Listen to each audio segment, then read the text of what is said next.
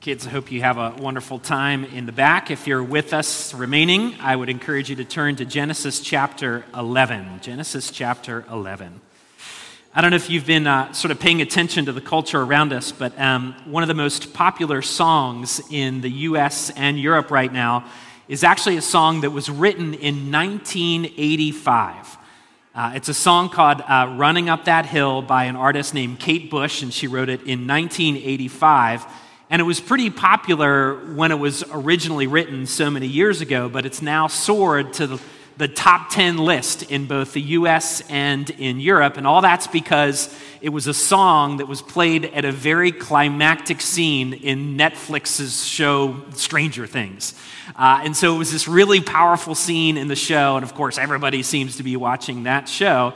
And so now this song has become wildly popular, and even, even Kate Bush has sort of come out of relative obscurity in order to thank all of her new fans, which most of which were not born when the song was originally written. Uh, but if you pay attention to the lyrics of the song, it's really interesting. The song is actually called Running Up That Hill, a deal with, with God. That's the full title of the song. And it's written clearly by somebody who's in distress or somebody who's troubled with the circumstances of their lives and they feel really helpless. And so one of the lyrics says this it says, And if I only could, I'd make a deal with God and I'd get him to swap our places. I'd get him to swap our places. Now, I think we've all understood the sentiment of that song. We've all been there before. We've all dealt with sort of troubles and distress, and we've asked God to do something about it, and God just doesn't respond in the way we really want Him to. And so we wish we could just trade places for a few moments to change our circumstances or whatever it is. We just wish we could trade places for a little while. We would like to be God, if only for just a quick moment. But of course, what we know is that we can. We never be God. And so our passage this morning is really all about that. It shows humanity's attempt to switch places with God, to not be the create, creature, but instead want to be the creator. So I'm going to be reading from Genesis chapter 11, and I'm going to be reading verses uh, 1 through 9. This is God's word. Now the whole earth had one language and the same words, and as people migrated from the east, they found a plain in the land of Shinar and settled there. They said to one another, Come, let us make bricks and burn them thoroughly. And they had brick for stone and bitumen for mortar. Then they said, Come, let us build ourselves a city and a tower with its top in the heavens, and let us make a name for ourselves, lest we be dispersed over the face of the whole earth. And the Lord came down to see the city and the tower which the children of man had built. And the Lord said, Behold, they are one people, and they have all one language. And this is only the beginning of what they will do. And nothing that they purpose to do will now be impossible for them. Come, let us go down and there confuse their language, so that they may not understand one another's speech. So the Lord dispersed them from there over the face of all the earth, and they left off building the city. Therefore, its name was called Babel, because there the Lord confused the language of all the earth, and from there the Lord dispersed them over the face of all the earth. This is God's word. Father, be with us as we look at this passage this morning.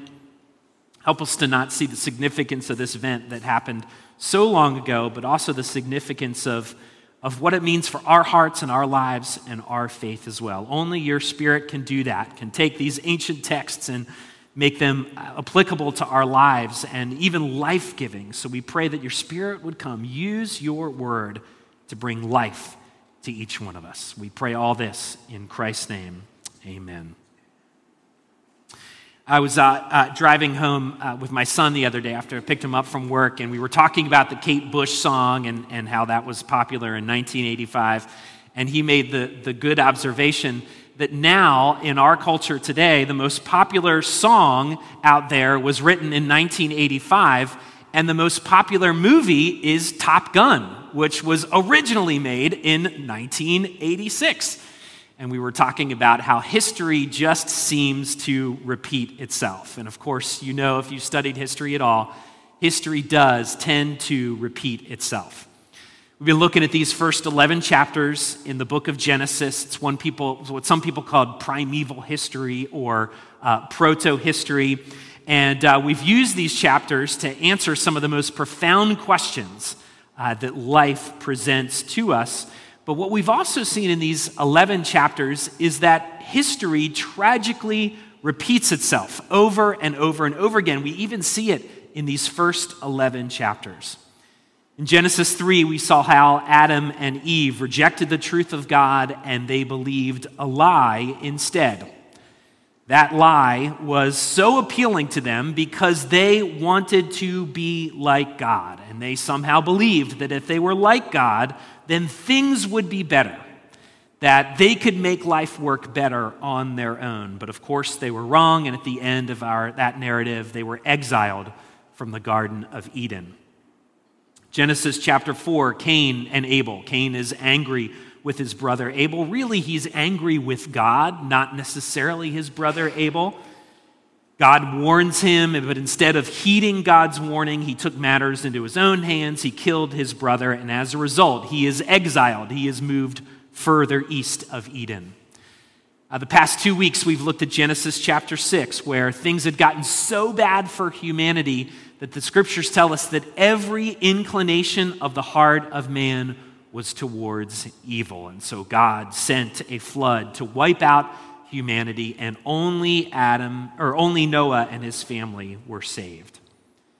Now we come to Genesis chapter 11, and humanity has developed once again. So there's probably a lot of time in between the Noah narrative and this one. Humanity has developed again. And it gives us a couple of details about humanity. Don't miss the significance, particularly of verse 2, where it says this and as people migrated from the east, they found a plain in the land of Shinar and settled there. So humanity has moved even further east of Eden, which is the scripture's way of saying that they've moved even further and further away from God. The story itself is pretty familiar to us, and tells us very quickly all the details of it. Humanity was still united in one language and one culture, so they de- decide to build a city and they build a tower, and they want that tower to reach up into the heavens. Passage tells us that the Lord sees this construction project and he decides to confuse the language to disperse them throughout all the earth. And so at the end of our story, the building project ceases, the people are scattered, the building project just sits there unfinished, and it was called Babel from that point on. Now, the passage leaves us with some questions. Why would God decide to do this? Or, or what is God really saying here? Is God against architecture? Does somehow he not like people building buildings that are really high and reach up into the sky? Some have said this is a commentary on cities, that God doesn't like cities, and so you should never live in a city because look at what God does to this city. You know, some people have said that before. Uh, some have wondered, is this God sounding threatened by humanity and humanity's abilities? Is he just as vain and ill tempered and insecure as the misbehaving Greek gods that we've all learned about in school? Well, God really isn't any of those things. So, really, what is the issue behind this building project and this story? Why did God come and confuse these languages? Well, the issue, of course, started with Adam and Eve. It runs through the heart of Cain, and it is the issue that plagued humanity in Noah's day. It's this common thread that we see as history repeats itself. And really, it's two things, which I think are really just two sides of the same coin. Two issues pride and control. Pride and control. This is the thread of sin that began with Adam and Eve, that runs through humanity even today, and it is the thread of sin that exists in your heart and exists in mine as well. So let's look at the pride that we see here. The key phrase, I think, is in verse 4, where it says, Come, let us build ourselves a city and a tower with its top in the heavens. Let us make a name for ourselves, lest we be dispersed over the face of the whole earth. Now, one thing to say about this is I don't, I don't believe, and I don't think the scriptures teach, that it is necessarily wrong to want to make a name for ourselves. I think all of us, at the end of the day, we all want to be well liked. We all want to be respected and well respected by other people. All of us, no matter how much we say we don't, care about our reputation to some degree. And I don't think it's wrong to care about those things. I don't think it's wrong to build a successful or even profitable name for ourselves. And so, what is going on here? Well, I think the, the phrase before it gives us the key as to what is truly going on. Let us build ourselves a city and a tower with its top to the heavens, and let us make a name for ourselves. What is the scripture telling us? Well, it's telling us that humanity, at least at this moment, wants to take the place of God once again. It reminds us that all of us in our sin want to be little gods. We not only want to make a name for ourselves, we want to make a name for ourselves in a way that replaces God in our lives. We're not content to be the creature or the creation we want to be just like God. Doesn't that sound familiar? Isn't that the exact same thing that tempted Adam and Eve in the garden? C.S. Lewis, in his book Mere Christianity, um, wrote a whole chapter on pride. He called it The Great Sin.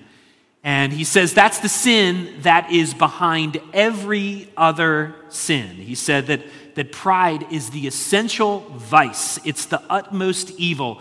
It is the complete anti God state of mind.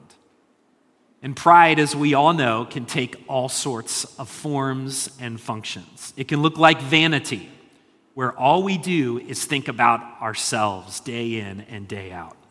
It can look like conceit, where we have a sort of exaggerated sense of our own personal greatness. Uh, it can look like arrogance, feelings of superiority, always looking for ways to put ourselves ahead or establish ourselves above other people.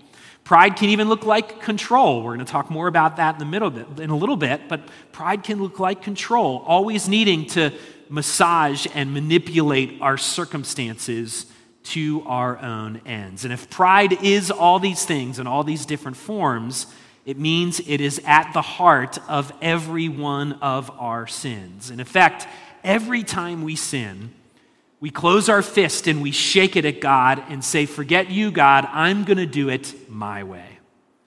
I know what's best.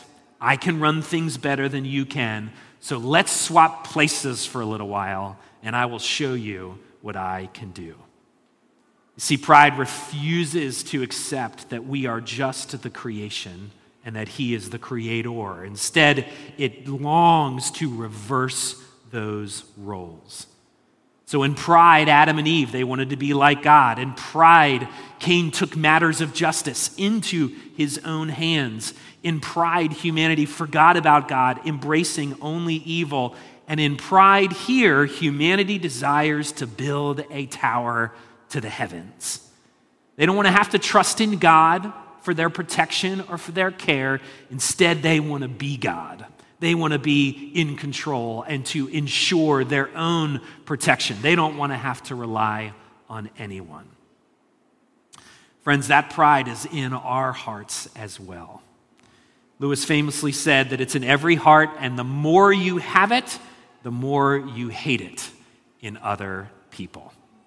So, anytime we take matters into our own hands, we've succumbed to pride. Anytime we think we know best, we've succumbed to pride. Anytime we think our picture of flourishing or our picture of the good life is better than God's picture of flourishing or the good life, we have succumbed to this type of pride. But as we said before, pride is only one side of this coin. The other side of it is control. It's control, wanting to control everything. Now, most believe that this tower was actually not a tower as we think about it.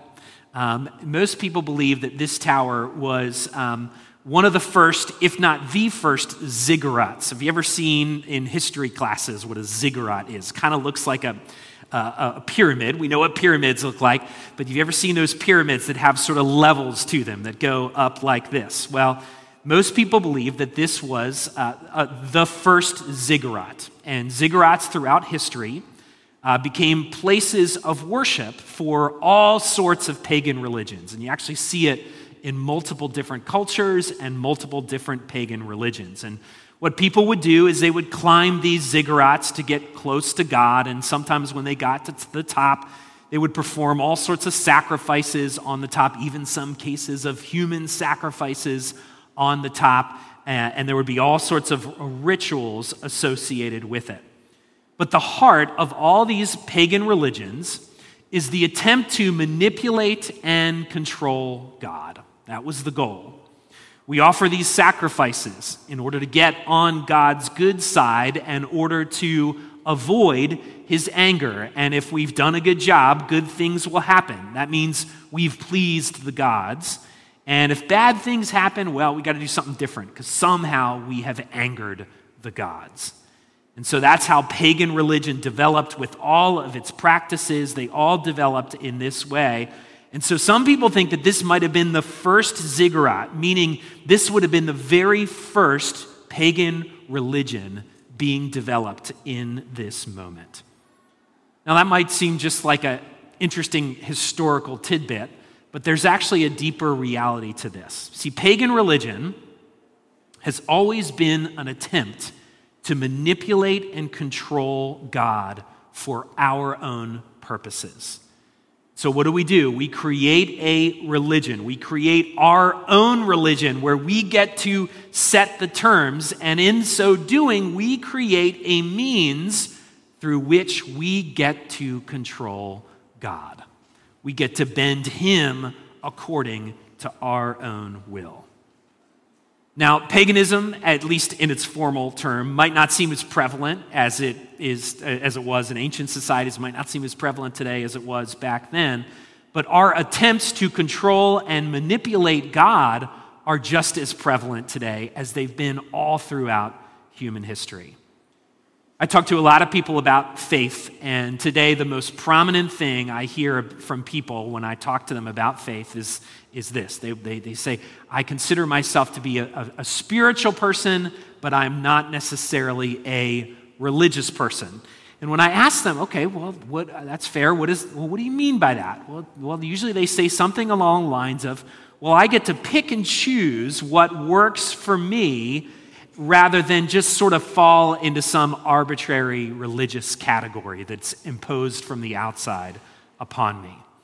Some have called this cafeteria religion. And you've all been in a cafeteria before. You remember walking through the tray with the cafeteria.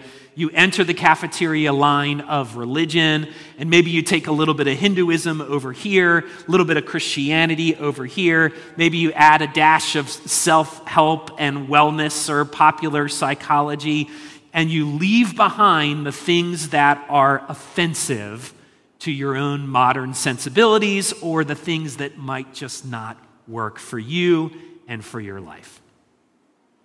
Now, even as Christians, we do this from time to time.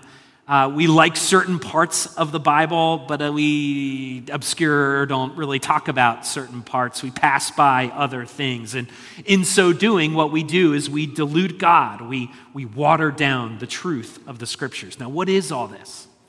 All these things, from formal pagan religion to spiritual but not religious, religious to cafeteria religion, all these things are simple attempts to make God into our own image.